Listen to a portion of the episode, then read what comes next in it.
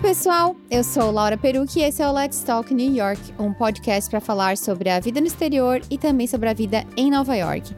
Vocês já sabem que para comentar esse ou qualquer outro episódio é só me mandar uma mensagem pelo Instagram, arroba Laura Perucci. Hoje eu recebo aqui a Marcela Winter, que é uma seguidora já de muito tempo. A Marcela faz doutorado aqui em Nova York e Pro azar dela, ela se mudou para cá alguns meses antes da pandemia. Ela tinha uma vida estável em São Paulo, ela teve uma experiência no exterior e amava Nova York. Ela era que nem você aí que tá ouvindo o podcast, que fala: ah, eu vou morar em Nova York, eu vou morar em Nova York. Meio que jogando pro universo. E aí aconteceu. Que a Marcela vai contar aqui que ela não tinha muito um plano, assim, pelo que eu, tô, me, me, pelo que eu percebi. Então ela vai dividir essa trajetória dela, que começou com o intercâmbio lá em 2007, e, e quais foram as decisões, os acontecimentos na vida dela que levaram ela a decidir por esse doutorado. E ela vai compartilhando toda essa trajetória e talvez também até umas dicas aí para quem está pensando nessa carreira acadêmica. Então, Marcela, seja muito bem-vinda, muito obrigada por topar participar do podcast e obrigada por enviar a tua história também. Laura, eu que agradeço. É um prazer estar aqui contando um pouquinho da minha história nesse podcast que, que é tão inspirador para mim. É, ouço muito seu podcast, às vezes repito os episódios, porque acho que a gente sempre acha que a nossa história não é tão interessante, né? Ou tão legal. Mas eu acho que a história de todo mundo tem alguma coisa para ensinar. Sim. Então espero também poder inspirar algumas pessoas com, com a minha história. Com certeza. Eu costumo falar que todo mundo tem uma história. Bom, conta pra gente como é que começou essa tua saga de morar fora. Tu ia fazer um intercâmbio lá em 2007, que era para ser na Alemanha, e tu, tipo, nem pensava em Estados Unidos. Eu acho que essa minha vontade de ir para fora é engraçada porque eu sou do interior, sou do interior do Rio. Ninguém em volta de mim tinha muita experiência, né, de ir para fora ou de estudar fora. Mas eu, eu sempre tive essa vontade, não sei porquê. É até uma coisa que eu acho que eu tenho que é, descobrir na terapia. Que não era uma coisa que fazia parte né, do, da minha vida ou da, da minha experiência, mas eu sempre tive essa vontade e eu queria fazer faculdade de Relações Internacionais. Queria ser diplomata. E aí eu achava que a forma mais. É, o caminho mais curto seria fazer faculdade de Relações Internacionais. E aí eu fui morar no Rio, eu tinha 17 anos quando eu fui para lá, era muito nova, não sabia nada da vida, não sabia sequer pegar um ônibus para ir para faculdade. Quando eu cheguei lá, era um, foi um mundo novo que se abriu, tanto das matérias que eu estava estudando, de coisas que eu nunca tinha visto antes, quanto dos, dos amigos que eu tinha e da, das ambições que essas pessoas tinham. E uma coisa que todo mundo tinha, assim, claro e certo era: nas férias vou fazer um intercâmbio. E como na época meus pais não tinham condição de me deixar, né, tipo, seis meses ou um ano em outro país, ainda pagando a mensalidade da faculdade, eu falei assim: ah, vou fazer esse de curta duração que eu faço durante as férias. Para estudar inglês. Na verdade, eu queria estudar alemão. Eu estava já estudando há dois anos. Falei, sou de uma cidade interior de colonização alemã. Minha família foi da, da Alemanha para lá. E eu tinha essa vontade de aprender alemão. Só tu e a Liana do outro episódio para querer aprender alemão. Desculpa. É, não, tudo bem. É uma coisa assim, né, que... Mais uma coisa, de onde eu tirei isso? Eu não sei. Uhum. Mas um spoiler, até hoje eu não falo alemão fluentemente, porque acho que só morando lá, quem sabe um dia eu more lá também. Quando eu fui fechar esse intercâmbio para Alemanha, não tinha. Eu, eu tinha tido todo o trabalho de convencer meus pais, né? E aí, quando eu fui ao centro de intercâmbio da faculdade fechar, não estava disponível. Naquele ano eles só iam oferecer para França, para Bélgica e para outros lugares que não me interessavam. E aí uma amiga minha da época, ela falou assim: "Ah, eu vou fazer um intercâmbio de trabalho, não é a mesma coisa que você tá esperando do do intercâmbio do idioma do alemão, mas pode ser interessante. Será que você não quer ir? todo mundo tava tão empolgado que nessa época os work experiences, né, que eram, eram famosos na época, tava bombando e todo mundo tava fazendo. Eu falei assim, ah, quer saber?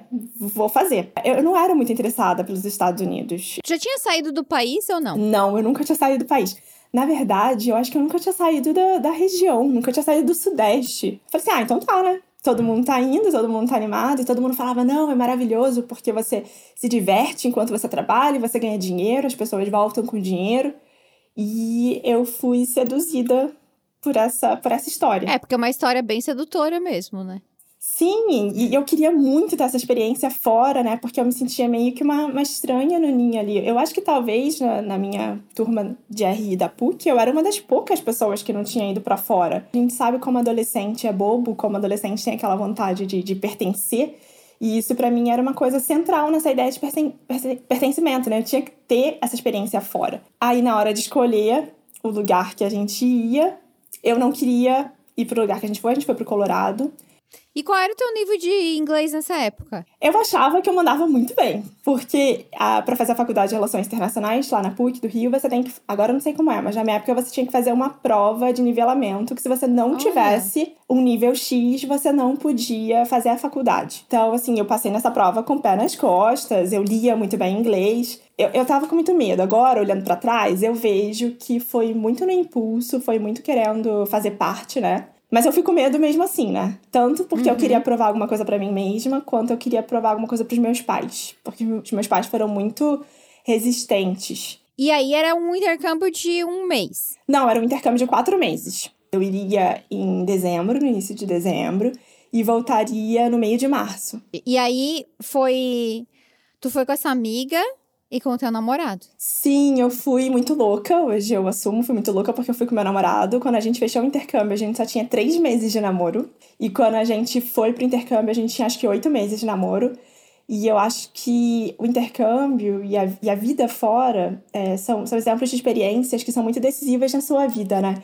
Então você passa por tantas coisas difíceis que se aquelas pessoas que estão do seu lado continuarem do seu lado é porque, né, vai ser uma amizade para sempre ou vai ser um relacionamento para sempre. O meu namorado lá da época virou meu marido. Meu marido hoje, a gente tá há 14 uhum. anos juntos, a gente vai fazer agora dia 1 de abril 14 anos juntos. E eu atribuo muito essa experiência que a gente teve, né? Porque a gente viu ali, tipo assim, ah, é uma pessoa que eu posso confiar, é uma pessoa que. É, a gente teve, passou por muita dificuldade no intercâmbio. Não foi aquela coisa maravilhosa que tinham me contado. E podia ter dado muita coisa errada também, né? Tipo assim, de ele não ser essa pessoa que ele foi, Sim. pode acontecer. E aí tu ia ter um trauma também do teu intercâmbio, né? Sim. Que acontece, né? Tu realmente foi.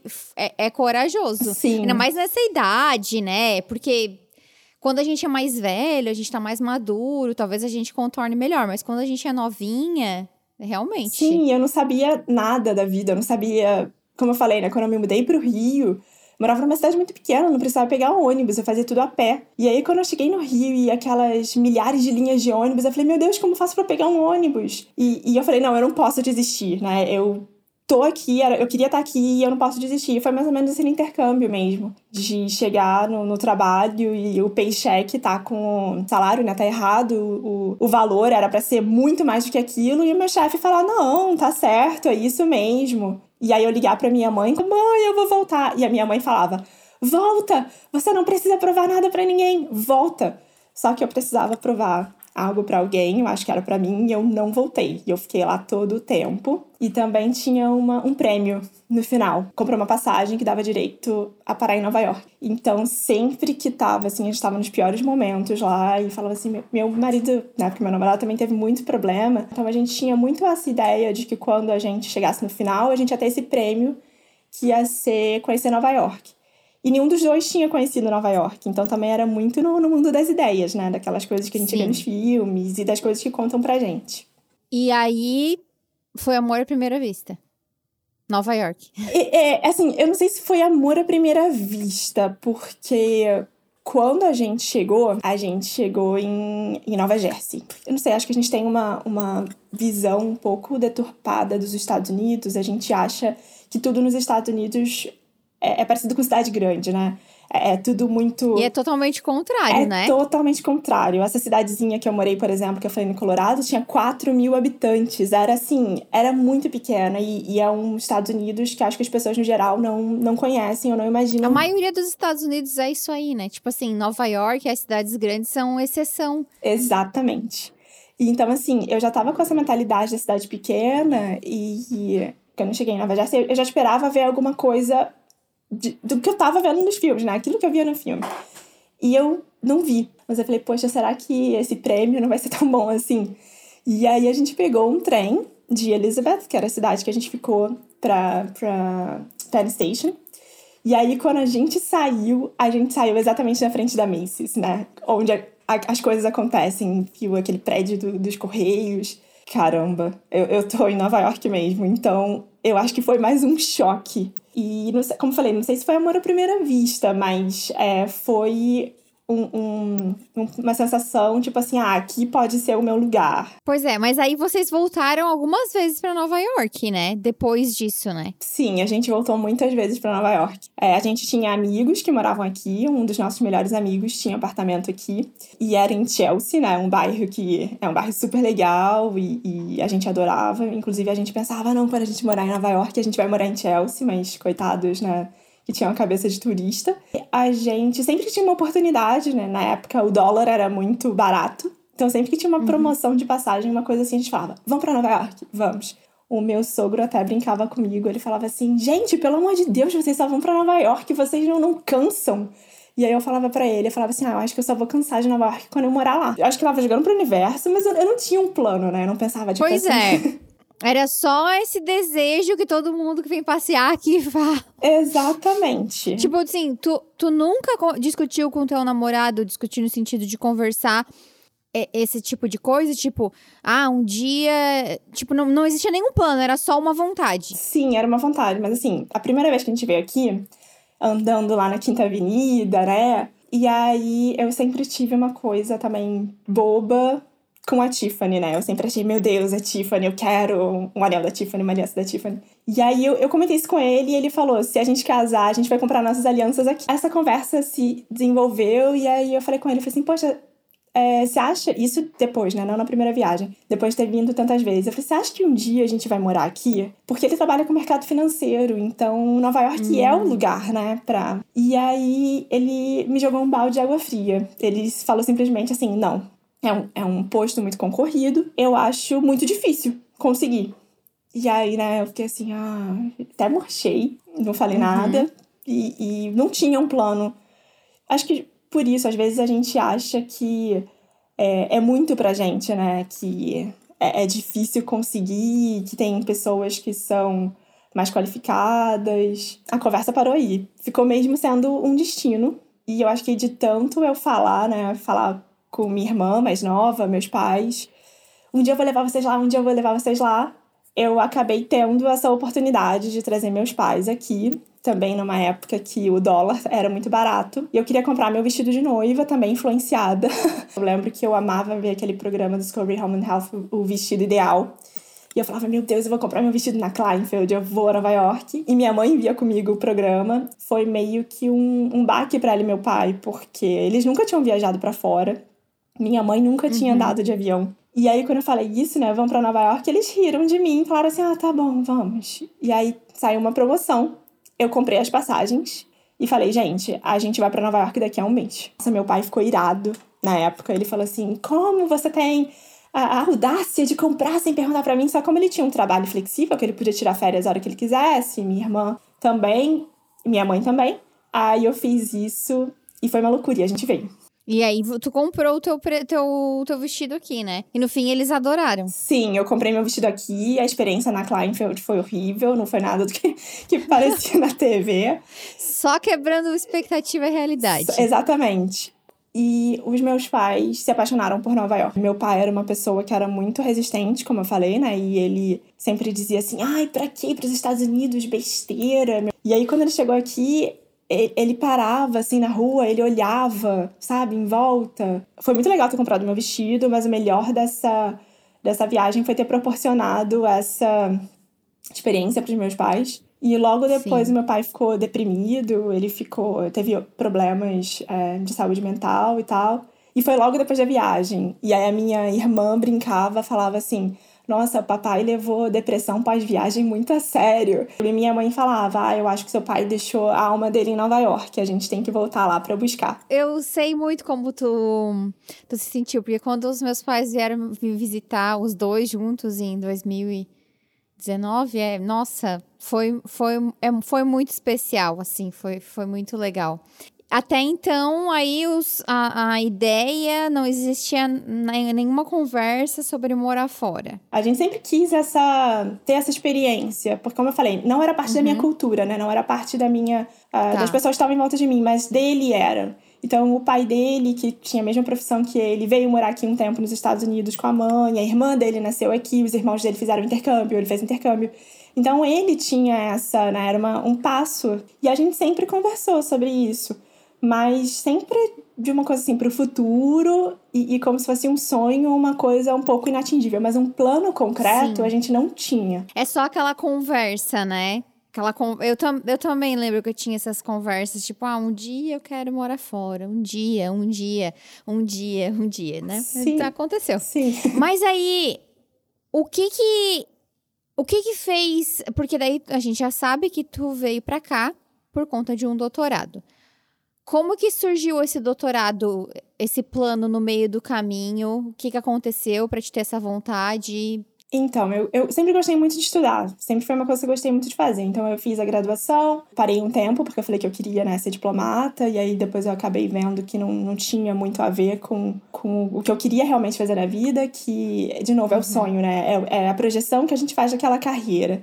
E aí, quando eu vi Sim. amigos meus passando e me contando como era o dia a dia e como era a realidade de ser um diplomata, cara, isso aqui não é para mim.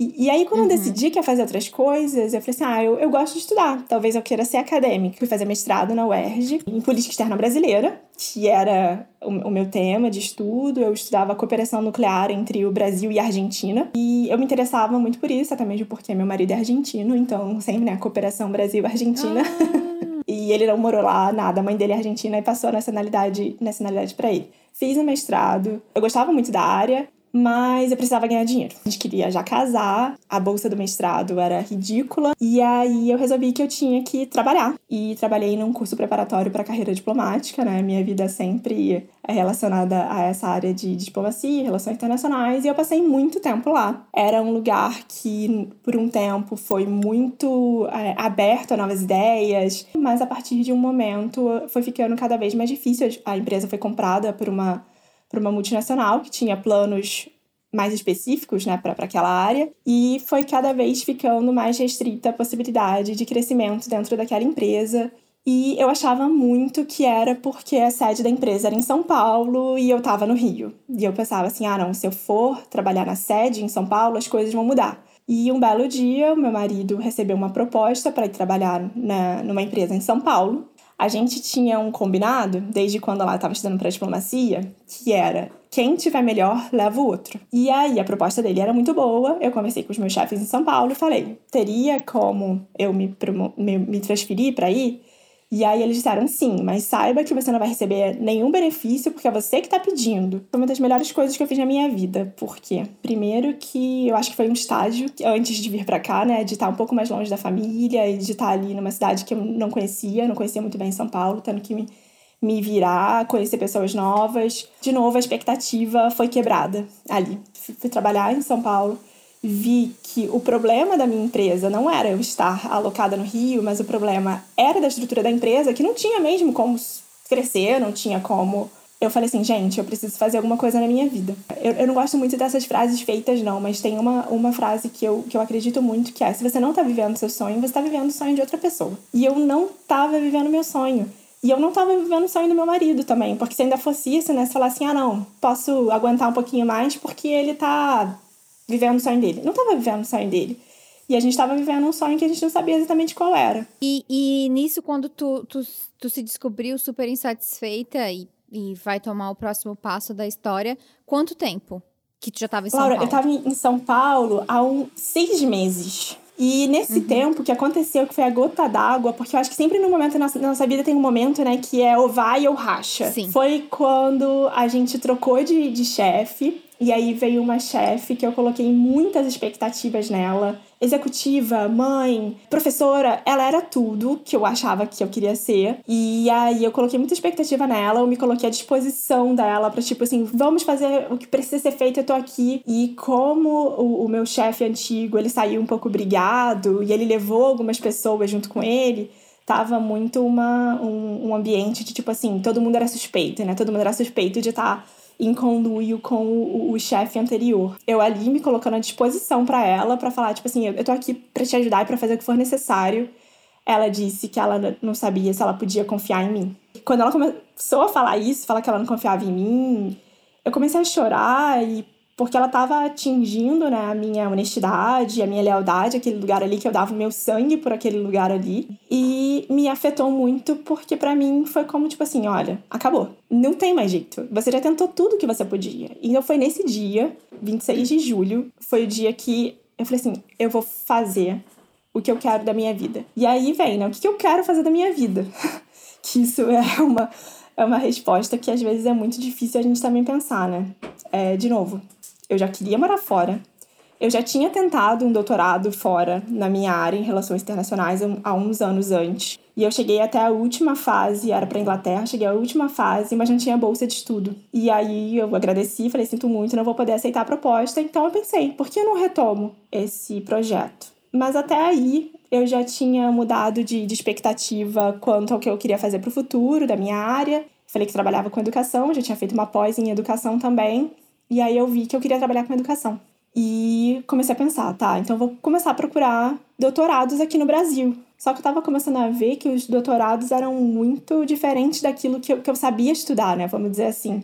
Uhum. Que eu uhum. sou da área de relações internacionais, ciência política. Então, eu tô muito interessada em formulação de política, em, em como se dá o processo decisório. É isso que eu queria e eu via que não tinha muitos doutorados no Brasil que me ofereciam isso vou tentar para fora. Até mesmo porque o Brasil tem o problema do, financiamento, né? Ser pesquisador no Brasil pode ser muito difícil. E aí eu comecei a pesquisar para fora e aí o céu foi o limite. Fui olhando Europa, América Latina, Olhei até a Ásia. Descobri uma área que eu nem sabia que existia, que chama Educação Internacional e Comparada. Parecido com que eu estudava em Relações Internacionais. Eu gosto de brincar que é como se fosse RI com ênfase em educação. E aí eu falei, meu Deus, é isso que eu quero estudar, é isso que eu quero fazer. E aí eu percebi que a maioria das universidades estava nos Estados Unidos. Universidades, né, que a gente pensa que são as universidades top comigo mesma, né? Eu ainda não tinha falado com ninguém, isso estava nesse processo. Meu marido sabia que eu estava muito insatisfeita no trabalho, mas não tinha verbalizado isso. E aí eu comecei a fazer a lista das universidades, eu comecei a me organizar. Os processos, eu tinha que submeter todos os documentos até dia 1 de dezembro ou dia 15 de dezembro para algumas universidades. Mas aí eu, eu, já fui fazendo a lista das universidades que tinha, quem poderiam ser os meus orientadores e tal. E aí eu falei com ele, falei assim, olha, eu vou tentar doutorado. E aí ele falou: ótimo, você tinha que fazer isso há muito tempo. Aí eu falei: mas eu vou tentar doutorado fora. E aí ele falou: tá, então você quer ir pra Europa? Porque aí ele também já ia, né, se organizar no trabalho dele para tentar uma transferência. E aí eu falei: não, eu quero tentar para os Estados Unidos. E aí ele olhou assim para mim e falou: "Quê?". Eu, eu tinha muito preconceito, não preconceito, mas acho que era mais um medo de tentar aqui para os Estados Unidos, porque o processo seletivo aqui é muito chato e é muito difícil. Não é que seja impossível, tanto que eu passei, todo mundo é, é possível passar, mas tem muitos passos e tem muitas burocracia, burocracias que não tem em outros lugares. Entendi, não fazia ideia disso. Sim, sim. E tem uma coisa que para mim era a morte, que é o GRE, que é uma prova de matemática e de inglês que você tem que fazer. E eu tinha um amigo na, na graduação que era muito inteligente, muito brilhante. Ele tinha feito é, a, a educação dele toda aqui nos Estados Unidos antes da faculdade. Ele fez o mestrado aqui e eu lembro dele falando assim: Cara, o GRE é muito difícil, o GRE é difícil até para quem é nativo. Se o GRE é difícil até para nativo, como que é para um não nativo? Só Sim. que eu tava tão assim, com sangue nos olhos que eu queria vir para cá e que eu queria fazer o doutorado aqui e que eu queria sair daquele trabalho que, que me fazia sofrer, se eu vou ter que fazer o GRE para passar nessa, nessas faculdades, eu vou fazer o GRE. E a partir desse dia que eu botei na cabeça que eu ia fazer o GRE, não importava, eu comecei a, a me organizar, fiz uma, um planejamento de estudos, de estudar dois meses para o GRE. E não vou contar para ninguém, porque eu sou uma pessoa que eu sou muito ansiosa e eu coloco muito as expectativas das pessoas, né? Então, tipo assim, eu, eu ficava pensando, ai meu Deus, se eu não passar, é, eu vou contar pros meus amigos, como eu vou contar pra minha família. Então, já baseada em experiências anteriores, eu pensei, eu não vou contar para ninguém. E tu continuou no trabalho ou tu saiu? Não, eu continuei no trabalho. Eu trabalhava. Coragem. Sim, eu trabalhava de o pessoal entrava um pouco mais tarde no meu trabalho. Então eu entrava tipo de 10 da manhã até umas 8 da noite, até chegar em casa dava 9, aí eu tomava banho, comia estudava todos os dias até meia-noite. E, e repetia isso. No final de semana eu estudava o tempo que eu aguentava. E aí fiz. Não morri, né? Porque eu falava, não, se eu fizer essa prova, eu vou morrer. É horrível, foi péssimo, eu espero nunca precisar tu... fazer de novo. É uma prova que tu tem que ir para algum lugar no Brasil, assim, do Brasil para fazer presencial? Tá. Sim, é presencial e é um ambiente muito opressivo, assim, né? Porque você vai para uma sala, que é uma sala fechada, é, tem, são baias, você não pode se comunicar com ninguém. Pior que vestibular. É, pior que vestibular. E, e tem tempo, sabe? A nota sai na hora. A nota saiu, era uma nota ok, mas não era a nota que era suficiente para passar nas universidades que eu queria passar. Porque eu mirei alto. Se eu tô tentando, eu vou tentar para onde eu realmente quero. Tentei Harvard, tentei Columbia, tentei Stanford. E que eu também hoje eu olho e falo assim, meu Deus, eu fui muito corajosa. Mas o não tu já tinha, né? Exatamente, só mirando em cima que você acerta em cima, né? Exato. Tu pode acertar embaixo quando tu mira em cima, mas se tu, se tu mirar embaixo, nunca vai, vai acertar para cima. Exatamente, não vai acertar. E aí, como eu falei, eu, eu tava em transe, parecia. Quando, quando eu penso nesse, nesse tempo que eu fiquei estudando correndo atrás dessas coisas, parecia que eu tava em transe. Eu não tava cansada. Quando eu ia estudar, eu não tava, não tava cansada. Eu tava muito focada. Era, era uma coisa, assim, muito, muito impressionante. Espero que um dia eu consiga é, reproduzir isso. eu falei, vou fazer de novo.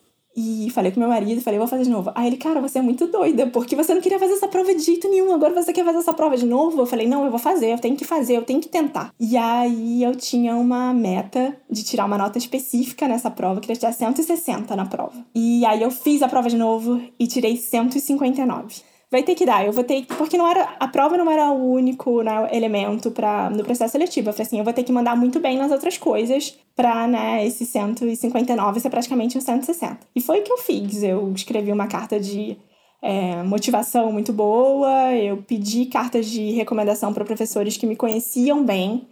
É, tive problema com o documento, que eu tive que mandar um, uns documentos para tipo fazer uma validação de diploma numa empresa aqui nos Estados Unidos. E aí, um dia antes, eu recebi um e-mail deles, eu achava que estava tudo ok.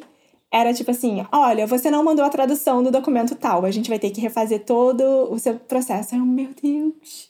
E a única universidade das que eu estava tentando que pediu essa validação do documento era Columbia. E Columbia era a segunda universidade que eu mais queria. Eu queria mais Stanford e Columbia. Será que eu desisto? E aí o meu marido falou: não, você não vai desistir, vamos fazer o que for necessário. E aí a gente fez tudo. E eles mandaram e Colômbia recebeu a documentação. E, a, e aí depois, quanto tempo para receber respostas? Eu comecei a receber algumas respostas já em fevereiro, se eu não me engano, ou, ou no final de janeiro. E eu comecei recebendo negativas. E fui ficando desanimada e pensando, tipo assim, pô, então talvez eu, eu tenha que tentar ano que vem com uma nova estratégia. Decepcionada, né? Porque eu falei, eu queria muito duas coisas: sair daquele trabalho que era abusivo, para mim era meu relacionamento abusivo, passar no, no doutorado. E aí, um belo dia, eu recebi um e-mail de uma das professoras que eu tinha dito que queria ser, que eu queria trabalhar com ela, que queria que fosse minha orientadora. Oi, Marcela, tudo bem? Eu tô aqui vendo sua candidatura e eu queria saber é, quando você tem, se você teria um tempo para conversar. E aí eu gelei. Porque tem, tem aquilo, né? Que você planeja mas quando acontece, e agora? Não estava certo que eu tinha passado, poderia ser o começo daquela trajetória. Eu fiquei nervosa, fiquei ansiosa, respondi um e-mail falando, professora, à sua disposição, né? Porque nessa hora você tá à disposição, na hora você faz o que, que for necessário. Eu falei, tô, tô à sua disposição. E aí foi a primeira conversa que eu tive com a minha orientadora. Queria saber é, o que eu estava esperando, o que, que qual foi a minha trajetória até ali, queria saber se eu falava inglês, né, se eu, se eu conseguia me comunicar e queria saber se eu precisava de financiamento. E aí eu falei uhum. para ela desde o início, professora, eu preciso porque não tem como ir para os Estados Unidos, é, pagar o doutorado e pagar a vida lá é impossível. E ela falou assim: ah, a gente vai conversar semana que vem sobre o financiamento e aí eu te, te aviso.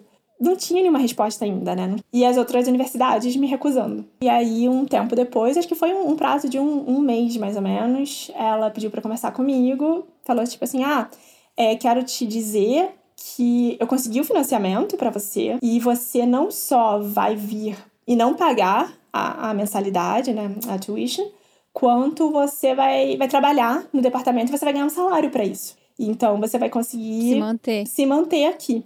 Eu, eu não entendi muito bem. Eu falei, mas professora, isso, isso quer dizer que, que eu passei? Aí ela falou, sim, quer dizer que você passou. Você, você vai aceitar? Você vai aceitar trabalhar comigo? Claro, vou, vou, vou. Só que eu tava no trabalho, né? Eu tava numa sala pequena que tinha no, no trabalho, eu não podia esboçar muita reação, porque ninguém sabia. Uhum. Ela deve ter até achado que eu era doida, né? Tipo, você tá falando pra pessoa que passou e ela tá meio. E aí eu liguei pro, pro meu marido. Aí eu falei, amor, passei. E, e ele também não sabia o que respondia, porque é, é, é como assim, agora a nossa vida vai mudar. E aí ele começou a se movimentar no trabalho para tentar a, a, transferência. É estranho, porque você, você luta para ter aquilo, né? Você quer ter aquilo. E quando você tem aquilo, no, no, eu, pelo menos, me senti assim. Eu, eu, me senti muito feliz, por um lado, e até hoje, quando eu paro e penso em tudo que aconteceu e onde eu cheguei, eu sinto uma, uma alegria. Mas, por outro lado, é, os medos que, que te rodeiam e as, as ansiedades, né? Todas as coisas que, que se abrem são muito dolorosas também né, de, de, se passa, de passar por aquilo. E esse momento, quando a gente tem a confirmação de algo tão grande, é sempre muito para, paralisa a gente de alguma forma, né? Porque, tipo, é, é, é, é, a gente quer tanto, a gente quer tanto, a gente quer tanto, e aí, tipo, se a gente é, tem um não, a gente fica muito triste, né? Um balde de água fria, mas ao mesmo tempo a gente também não tá preparado para lidar com o sim. É muito louco isso, é muito louco. A gente não tá preparado para lidar com o sim, e a gente também não tá preparado para se defrontar, pelo menos foi o que aconteceu comigo. É, eu acho que as coisas acontecem na hora que elas têm que acontecer. Mas uma coisa que passava na minha cabeça era tipo assim, eu adiava tanto isso porque eu achava que eu não era capaz. Eu sempre achei que não era para mim. E agora eu vou estudar em Colômbia. Agora vou morar em Nova York, né? E, e, era, era uma coisa, a gente tem essas, essas limitações que, que a gente mesmo coloca na nossa cabeça, porque as pessoas podem falar pra gente o que elas quiserem, mas a gente que aceita ou não.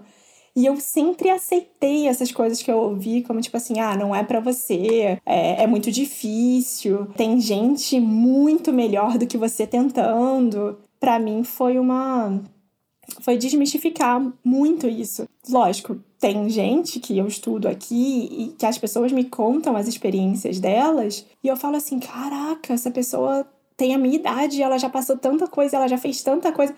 Só que o caminho dela foi muito mais fácil do que o meu, como o caminho de outras pessoas são muito mais difíceis do que o meu, né? Então, Sim. a gente tem que valorizar a trajetória de, de todo mundo. E aí, como foi estar tá nesse papel, tipo, inverso do que acontece com muitas pessoas, de ser, ter sido tua pessoa que foi a que puxou, que trouxe o teu marido. Tipo, tu sentiu alguma culpa algum, em algum momento, alguma pressão, ou até mesmo julgamento das pessoas? E eu pergunto isso porque o contrário, tu, parece que ninguém fala nada, mas quando é a mulher que traz o cara, às vezes rola esse julgamento e a, e a culpa da própria mulher. Daí eu queria que tu falasse um pouco da tua experiência nesse lugar. Sim, eu senti sim. Eu senti duas coisas. É, primeiro, né, a ansiedade de contar para a família e contar para os amigos. É, duas coisas que sempre falavam e eu acredito que não, não era proposital, né? Elas não estavam querendo me diminuir ou, ou me machucar nem nada disso mas é uma coisa que está no imaginário coletivo. Então as pessoas falam e elas nem pensam. A gente pode até problematizar isso, mas primeiro, quando eu falava, quero contar uma novidade. Tô grávida. Exatamente. Todo mundo achava que eu tava grávida. Quando eu tava contando pra mais gente, eu já começava. Não estou grávida, mas tenho que contar uma novidade. É tão cansativo. é muito cansativo. E como se a única coisa que resta pra gente, né, depois que a gente chega num ponto da nossa vida, é ser isso, é ficar grávida e ser mãe. Porque, tipo, já fiz faculdade, já fiz mestrado. E não diminuindo quem fica grávida, tá, gente? Não, não é lógico isso. que não. Mas ninguém, que... se um homem chegar para alguém e falar que tem uma novidade, ninguém vai perguntar se ele vai ser pai. Exatamente. Até mesmo porque, assim, tá nos meus planos, eu quero. Mas para as pessoas é como se isso fosse o ápice da sua vida, né? É, é como se esse fosse a sua grande novidade. E isso me magoou um pouco. De novo, as pessoas não queriam me machucar, mas saber que no imaginário delas, o que eu poderia oferecer como novidade era isso, me, me magoou um pouco. E a segunda coisa que me perguntavam era: e o Miguel? O que, que você vai fazer com ele? Tipo, Você vai deixar ele aqui? Ele vai conseguir ir para lá? E se ele não conseguir, o que, que, que vai ser de vocês? Essas eram as dúvidas que estavam na minha cabeça. Essas eram coisas que estavam me deixando ansiosa. E era muito duro, porque eu pensava, caraca, será que se eu for para lá e meu marido não conseguir porque não tinha nada certo, né? Ele tava já no processo, mas não tinha nada certo. Será que ele, se ele não conseguir. Será que meu casamento vai acabar? Será que eu vou chegar lá e o, o, doutorado não vai ser isso que eu tô pensando? Eu vou querer voltar pro Brasil e aí eu vou perder duas coisas? Com minha terapeuta, né? Minha terapeuta maravilhosa que me dá umas porradas às vezes. Tipo assim, não é esse o seu problema agora. Seu problema agora não é esse. Seu problema agora é você se mudar para os Estados Unidos e aí depois você percebe, né? Você resolve as suas outras coisas. Então, sempre que as pessoas me perguntavam sobre o Miguel, primeiro eu respondia, né, que ele estava no processo seletivo, não, no processo de transferência, eu tentava não deixar aqueles pensamentos me consumirem, porque, de novo, as pessoas machucam sem querer, né? E, e quando eram pessoas mais próximas de mim, eu dava uns toques, né? Falava assim, pô, você tem certeza que é isso que você quer me perguntar? Você não quer me perguntar outras coisas? Você não quer me perguntar, tipo, e aí, você tá animada? E aí a pessoa Exato se recolhia e ela falava assim, pô, desculpa. Mas no início, né, quando perguntavam para ele e falavam assim, e aí, por que você tá aí? O que, que te levou? Aí ele fala, eu vim com a minha esposa. A minha esposa veio estudar aqui, ela veio fazer um PhD. E aí todo mundo fala, uau, né? Também é, é, outra coisa que quando a gente chega aqui, a gente percebe que algumas pessoas acham que porque a gente é latino-americano, porque a gente né, não é branco, é menos ou pode menos do que eles. Mas isso é Bom, agora eu quero saber o seguinte, né? Era sempre, ah, um dia eu vou morar aqui, né? Passeava, um dia eu vou morar aqui, um dia eu vou morar aqui, e aí tu veio morar aqui. Qual, quais, qual é o. Qual é a relação expectativa realidade? Hum, então, isso, isso é uma coisa bem curiosa. É a mesma coisa quando eu morava no Rio, ou morava em São Paulo. Eu não turistava no final de semana, né? Eu não, não saía pra é, não ia ao pão de açúcar sempre, ou não ia à praia sempre, até mesmo porque eu não sou uma pessoa de praia. Não, não é a mesma coisa quando você tá ali com aquele tempo para aproveitar a cidade. Você tem a sua rotina, você tem os seus horários, é. e nos intervalos você aproveita a cidade. É. Então, acho que a primeira quebra de expectativa é essa, embora eu não tivesse Sim. muitas ilusões quanto a isso, não. Mas eu tinha ilusão quanto, por exemplo, eu achava que eu ia morar em Manhattan, lá embaixo na ilha, né? Eu falava assim, não, vou morar em Midtown, vou morar em Hell's Kitchen. É muito difícil, primeiro, por conta dos valores dos aluguéis, que, né, são exorbitantes. E segundo, porque você quer morar perto do seu trabalho. Então, Columbia fica em, em Morningside Heights, entre o Upper West Side e o Harlem, né? Tem gente até que diz que, que considera que é o Harlem também, que é só um, um jeito mais é, chique de dizer, mas para mim não importa, eu adoro Harlem, então falar que moro no Harlem acho o máximo também. Antes eu nunca tinha vindo para essa parte da cidade, mesmo sendo turista, eu tinha muito preconceito, eu achava que era perigoso,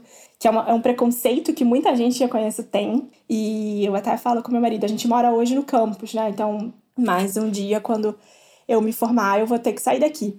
E aí a gente sempre fala, fala, cara, a gente vai sair daqui, mas a gente quer continuar morando nesse bairro, porque esse bairro é ótimo, é, é silencioso. Outra expectativa que eu acho que se quebra é sobre, sobre os preços das coisas. Isso é uma coisa muito engraçada. A gente estava vendo uma, um negócio que a gente queria Sim. ir, e aí eu falei assim: nossa, mas é 45 dólares, é muito caro. Se a gente fosse turista, a gente ia estar tá achando que 45 dólares era tipo banana, sabe? Não, paga.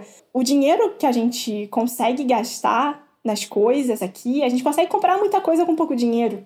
Então, com 45 dólares, dá para fazer uma ótima refeição, por exemplo. O, o valor que eu dou hoje pro dinheiro aqui é completamente diferente. Mas eu, eu continuo amando a cidade com uma perspectiva diferente, né? A, a pandemia acabou um pouco com, com as possibilidades de, de, de andar livre por aí. Mas hoje eu acho que eu enxergo Nova York com outros olhos. Eu, eu consigo ver beleza em outras coisas que, que antes eu não conseguia. Então, para mim, hoje é um prazer absurdo ter um parque do lado da, da minha casa e eu vou lá e ando no parque, que eram coisas que antes eu não valorizava, né? Tanto porque a gente, quando pensa em Nova York, pensa em Times Square e as luzes e a confusão. E isso também é uma coisa que, quando eu vim morar aqui, agora eu não gosto tanto mais da Times Square. Bem-vindo ao time. eu adorava. muito cheio, muito barulhento, as pessoas são muito lerdas andando. Bom, pra gente dar um fechamento, eu queria que tu deixasse, sei lá, algum conselho que tu não teve quando tu tava, né, em busca aí de conseguir essa vaga no teu doutorado, algum conselho que tu daria para alguém que que tem esse sonho, porque tu mesma falou que ah, não, nunca, nunca ia conseguir, nunca ia conseguir, e conseguiu. E também não tinha nem, nunca teve um plano muito concreto de fazer isso no futuro, né? Foi algo que as circunstâncias te levaram e achei muito forte esse, por mais que tu falou que ah, não gosto de frases prontas, essa coisa de viver o sonho dos outros é muito forte, né? Enfim, então eu queria que tu falasse um pouco sobre isso, de, de conselhos que talvez tu teria ter ganhado ou que tu possa deixar para as pessoas que, que talvez estejam se sentindo um pouco assim e queiram trilhar um caminho. Eu acho que assim, olhando para trás, olhando para as coisas que aconteceram comigo, não posso ser injusta comigo mesma, porque todas as coisas que aconteceram me trouxeram hoje onde eu tô aqui, né? Que eu gostaria de ter, não ter ouvido, mas ter internalizado, porque as pessoas que amam a gente, elas sempre estão dando esses conselhozinhos pra gente que a gente não, não ouve bem, né? E um deles eu acho que é ir atrás do que eu quero e acreditar que eu posso. Nem todo mundo consegue. Eu fui recusada em inúmeros programas de doutorado. Mas se eu tivesse ficado com essas limitações né, na cabeça, de tipo assim, ah, mas é tão difícil. Mas alguém tem que passar. E mesmo que tu tenha sido é, rejeitada nas outras, tu só pode fazer um doutorado por vez. Tu não tem como ir para cinco universidades. Então, assim, pouco importa se tu não passou, tu passou em uma. Sim, sim. Isso também é uma coisa importante, principalmente para quem quer carreira acadêmica. Você falou, é, carreira acadêmica não é uma carreira óbvia, o que muitas pessoas querem, porque é muito trabalho. É, eu, por exemplo, trabalho hoje com. É, sou tutora de estudantes do mestrado, eu sou a editora-chefe do jornal da, da faculdade, do meu programa. É muita coisa que envolve você ser um estudante de doutorado, não é só estudar, né? Entre aspas. Não é, é para todo mundo, mas para aquelas pessoas que se interessam, tem uma coisa que é muito importante que é você tem que caber naquele programa. Então, o programa tem, a, tem que ter a ver com as coisas que você estudou na sua vida, com os seus interesses, com o que você quer fazer para o futuro.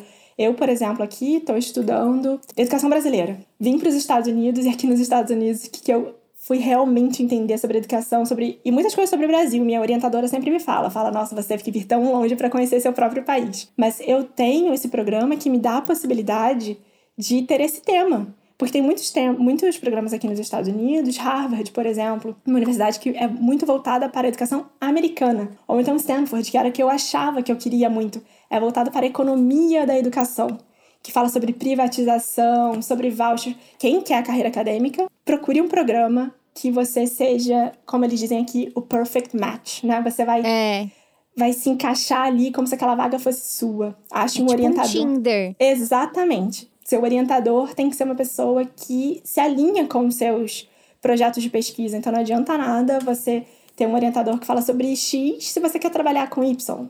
E para as pessoas que não querem carreira acadêmica, eu acho que é importante, primeiro, é você assumir, é você assumir, olha, é isso que eu quero e agora eu vou fazer o que for necessário para conseguir isso. Quando eu coloquei na minha cabeça que era aquilo que eu queria, o que, que eu tenho que fazer agora? E aí, se era fazer o DRE, que era um negócio que eu tinha medo, se era fazer uma outra prova, se era plantar a bananeira, é isso que tem que fazer? Então é isso que eu vou fazer. E meu último conselho, que esse é o conselho que eu levo pra vida depois de ter vindo sozinha e depois de ter ficado um tempo aqui sozinha, é ir com medo mesmo. Eu vim para cá sozinha, meu marido só veio seis meses depois de mim e não sabia o que eu ia encontrar aqui, né? Tive que abrir conta no banco sozinha, resolver coisas de aluguel sozinha, coisas que uhum. meus primeiros dias aqui, minhas primeiras semanas foram muito difíceis, porque tinha, né, que dar conta do dos estudos e todas essas burocracias, você tem que passar por aquilo. Então, mesmo que você esteja inseguro vai passar. Aquilo, aquilo é só um momento, né? Não é o que é a, a sua vida inteira. E viver é diferente da, de, de sonhar Sim. ou de ter expectativa. Mas, mas eu acho que é muito bom de qualquer jeito, né? É muito bom você ver aquilo se realizando. E mesmo que, que não dê certo, ou mesmo que você vá lá e veja que não era exatamente aquilo que você queria, pelo menos você foi lá Exato. e viu, né? Pelo menos não ficou naquele... E se. E se. Uhum. Bom, Marcela, eu quero te agradecer mais uma vez por ter participado, por compartilhar a tua história e tantos aprendizados. Estando na área acadêmica ou não, acho que os conselhos são muito válidos e caso alguém queira mandar alguma mensagem para ela, o Instagram dela vai estar na descrição do vídeo. Eu que agradeço, foi um prazer conversar com você e fazer parte desse projeto que eu acho muito legal e muito importante para que a gente se inspire com outras histórias né, e tenha coragem de fazer aquilo que a gente quer e de, como eu tava falando atrás, de viver o nosso Exato. sonho, né? Então é isso, gente. Mandem mensagens falando o que vocês acharam e a gente se fala no próximo episódio. Tchau, tchau!